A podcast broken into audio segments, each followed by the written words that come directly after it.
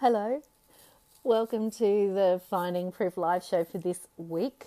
I am sitting in my lounge room today. I'm working from home today, and I have the most stunning view outside my lounge room window. It's autumn here in Australia, and what I love about autumn is, of course, the changing colours and the changing temperature. It's actually a bit cold today, and just the view around me is rather spectacular.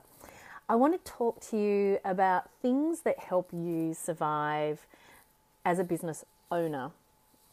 And I know that many um, many people have many many bits of advice around what to do to survive in business.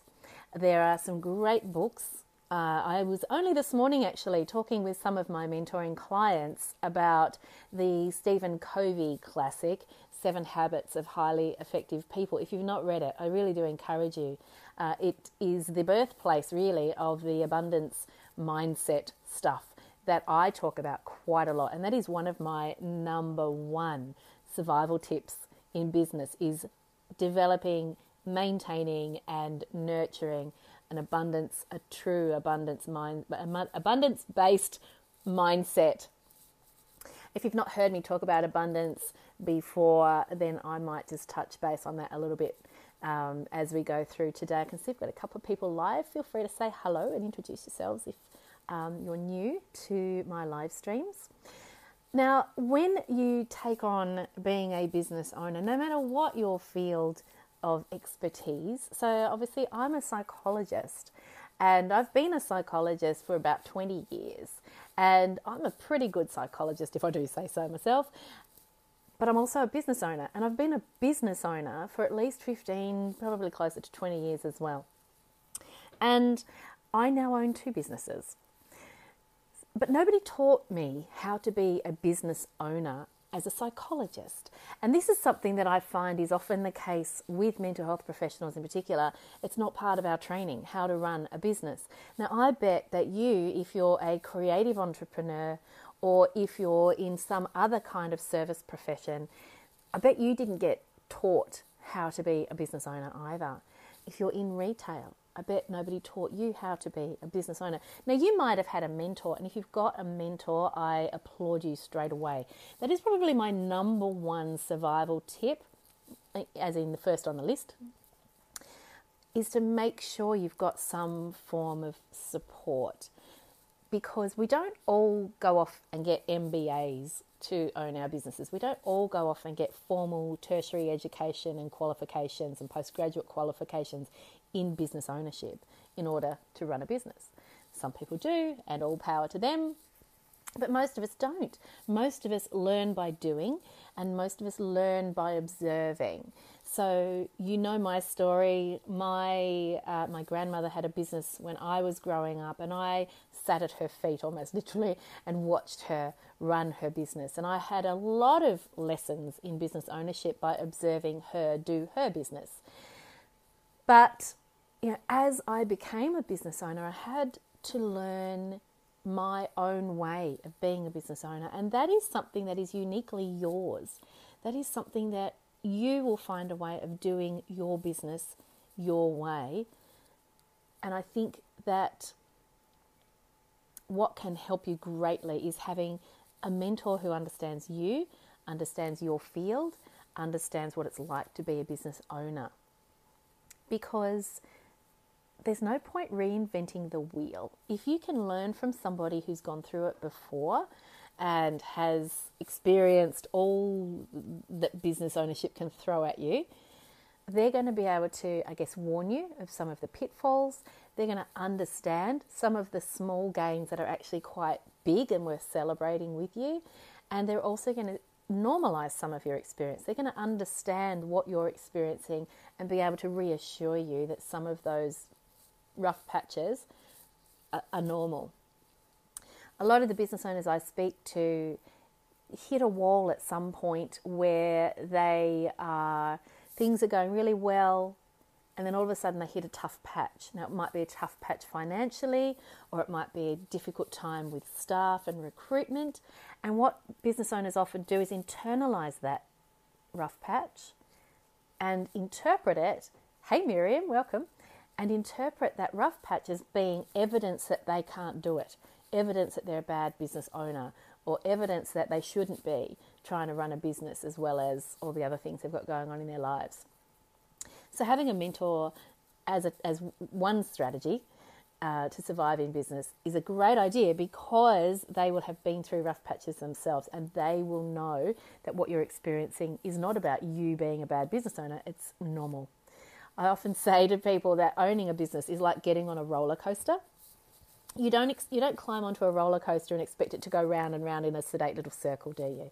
You get on a roller coaster knowing it's going to be ups and downs, and some of those ups and downs are going to be pretty damned hair raising. So running a business is like that. And I think if you capture that mindset, if you capture that understanding, like really understand that that is normal for business ownership, then you're going to be, I guess, a little bit further along the path towards building some skills to survive those tough patches. So, number one tip from me is having a mentor, having somebody who's got your back, somebody who understands what it's like preferably someone in your field of expertise, but not necessarily. So, in the mental health professions, obviously, a lot of my mentoring clients are private practitioners in the mental health setting, and so I get their business because it's the same sort of business as mine. Um, but for other other um, business owners, it might be more beneficial to have somebody outside of your specific field if they've got other skills and other experiences that you can draw on to support you in your journey. Now, the number two thing, I talk about this a lot. So if I am repeating myself, I apologize. Actually, no, I don't apologize. Stuff that. I talk about this a lot because it's so, so important to me is to take on the mindset of a CEO. Now, the CEO mindset has all sorts of levels to it, but the, the bit that I find most helpful for me in my journey as a business owner is the CEO mindset of being three to five years ahead of yourself. So, you've got a big picture vision of where your business is heading. It's like having a mission statement, but having a mission statement that actually means something. You can see the landscape ahead of you. Now, you might need to do some writing around this, some journaling around this, or some um, plotting this out on a bit of paper. But this idea of knowing where you're heading, now that's going to change over time. Goals are allowed to change over time. But this isn't just about goal setting, this is about having a vision for where you're heading. So if you are in a small business and you're a solo, a sole trader or sole practitioner, and you've got a vision that you want to provide a service that is multiplied by having more people on your team, then fleshing out what kind of service that's going to look like in your mind, fleshing out how many people you think you'd like to have on board, getting some real sense of knowing that vision and understanding that vision and living and breathing that vision. Um, in the theatre world, you, would think about a character in a film that's got a backstory, right? We're talking about a forward story here. So you can see where you're heading. Okay having that big picture vision, there's two elements to that that, is, that are really, really important.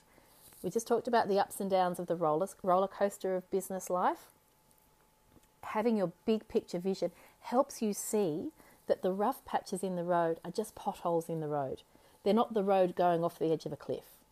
Okay, it's not the end of the road just because you hit a rough patch. So when I have tough times in my business, and I certainly have them, I've talked about lots of them, but I certainly have, have rough times in my business because everybody does. That's the secret. Nobody is immune, no matter how successful somebody is. If they tell you that they never have a rough patch in their business, hmm, I'm going to ask questions about that. When you have a rough patch, when I have a rough patch in my business, my big picture vision actually acts as a stabilizing force. It acts as a bit of an anchor to keep me steady while I'm navigating those choppy waters. I can see where I'm heading. Okay, so I use that vision as a like a compass. So when I do hit that rough patch, I know that we will get through the rough patch because the bigger picture vision is actually guiding me to make decisions that are in service of that bigger picture vision. Sometimes that means making decisions that are un- unpleasant or unpopular. So, for example, decisions to let staff go, or decisions to say no to something, or decisions to refocus your business in a new direction in order to serve that bigger picture focus. But you need the big picture focus before you can do all of that stuff. So, spend some time writing, getting that clear in your mind.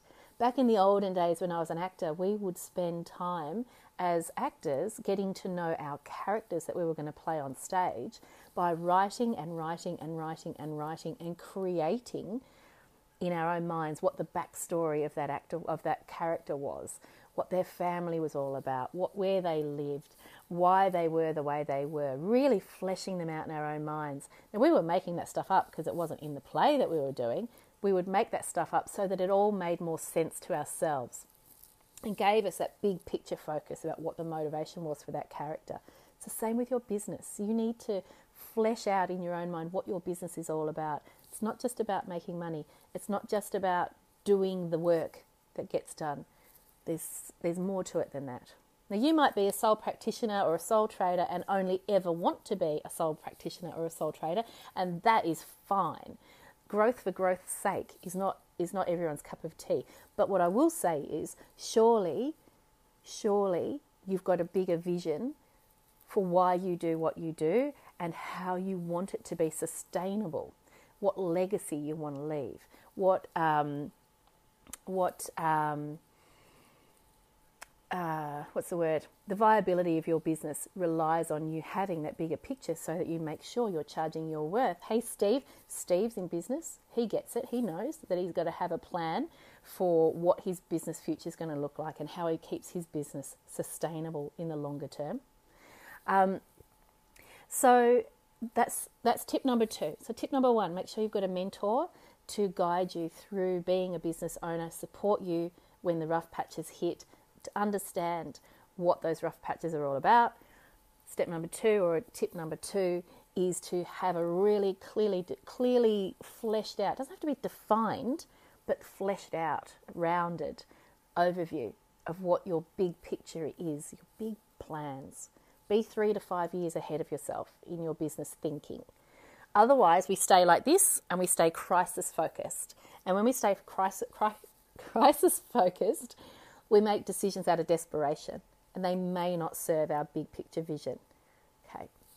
And I think probably the most obvious example of that is hiring out of desperation. So you're so busy, you desperately need someone on board to help you, and you hire the first person who throws in an application, and they're just the wrong fit. Their mindset's wrong, their personality's wrong, everything about them is wrong in terms of them being part of your business. And you then have to make a tough decision about whether to let them go or try and shape them to be a better fit for your practice. And that can be hard work and can take more time than it's worth. So, slowing yourself down, reassuring yourself that your bigger picture is more important than making decisions out of desperation in the moment. Right, what was number three? Let me think. I've got so many ideas. I'm actually putting together a tip sheet um, for um, everybody to be able to download from my website. And I think that my third, my third, I think my third, if we're talking about top three, now these aren't in order of priority, but my, probably in terms of my top three tips, my third would be having an abundance mindset. This has actually been a game changer for me. I first heard about abundance versus scarcity based thinking uh, a couple of years ago and I spent a little bit of time journaling around that, which wasn't a thing for me. Like it was like, mm. it all sounded a bit woo woo for me. But it, um, I, I sort of looked into it a bit more and realised that it doesn't come from the woo woo brigade. It actually comes from Stephen Covey's Seven Habits of Highly Successful People. So it really comes from that business development field, if you like. Um, and the simple definition, or the simplest definition I, I can come up with for abundance versus scarcity is when you truly occupy an abundance based mindset, you are coming from a place of believing that there's more than enough for everybody. There's more than enough to go around. When you think about how big this world is, you think about how many people are in this world. Think about the digital age that we now live in, where you can get your message out to everybody on the planet in one way or another, there are more than enough people in this world for whom your message will appeal. You just got to get it out there. So, an abundance based mindset is feeling that there's more than enough, believing that there's more than enough. It helps you stay in your own lane, helps you focus on your bigger picture planning, helps you avoid some of the traps of desperation based thinking, and it helps you be focused on being collegial rather than competitive. So, collegiality, feeling there's enough for everybody to go around and we can support each other rather than competitiveness where we're all fighting for a piece of the pie. So, in some of the abundance um, writings, you'll find reference to this idea that scarcity based thinking is, is a belief that there's only one pie, so there's only so much to go around, and if you succeed, that means there's less pie for me. So, that keeps us very, very uh, fear based, very um, jealously guarding our, our skills and our knowledge and our um, our options, I guess, keeping things close to our chest, hoarding them secretly away. But it also leads to making decisions out of desperation. Whereas an abundance based mindset is where we believe there's an infinite amount of pie. Infinite, there is infinite pie. You may have as much pie as you like, and I will have as much pie as I like. And because I can only eat so much pie anyway, so there's more than enough to go around. And then from that position, you make better decisions about your business to business relationships with your colleagues and peers and what some would call your competitors. I don't like that term. And you also make better decisions about your own business because you're not acting from desperation. So, they're probably my top three tips around surviving in business. Get some support through a mentor. Make sure you've got a really well rounded vision for your business, big picture plan. That big picture plan will be your compass for getting you through choppy waters and the rough patches of business ownership. Hey, Dave. And tip number three is really occupying an abundance based mindset and avoiding scarcity like the plague. If you want to read more about abundance versus scarcity, check out Stephen Covey's Seven Habits of Highly Effective People. You can actually hear that as an audio book if you wish. Meanwhile, feel free to throw into the comments any tips that you've got for surviving in business as a business owner because I think we all need to pull our resources together sometimes and make sure that we all get through this in one piece. And I am certainly putting together my top my top my top 10 tips. Try saying that fast. My top 10 tips for business survival. I'm putting that together as, an, as a free downloadable ebook. So that will be available off my website soon. So I will let you know when that's out and about for your viewing pleasure.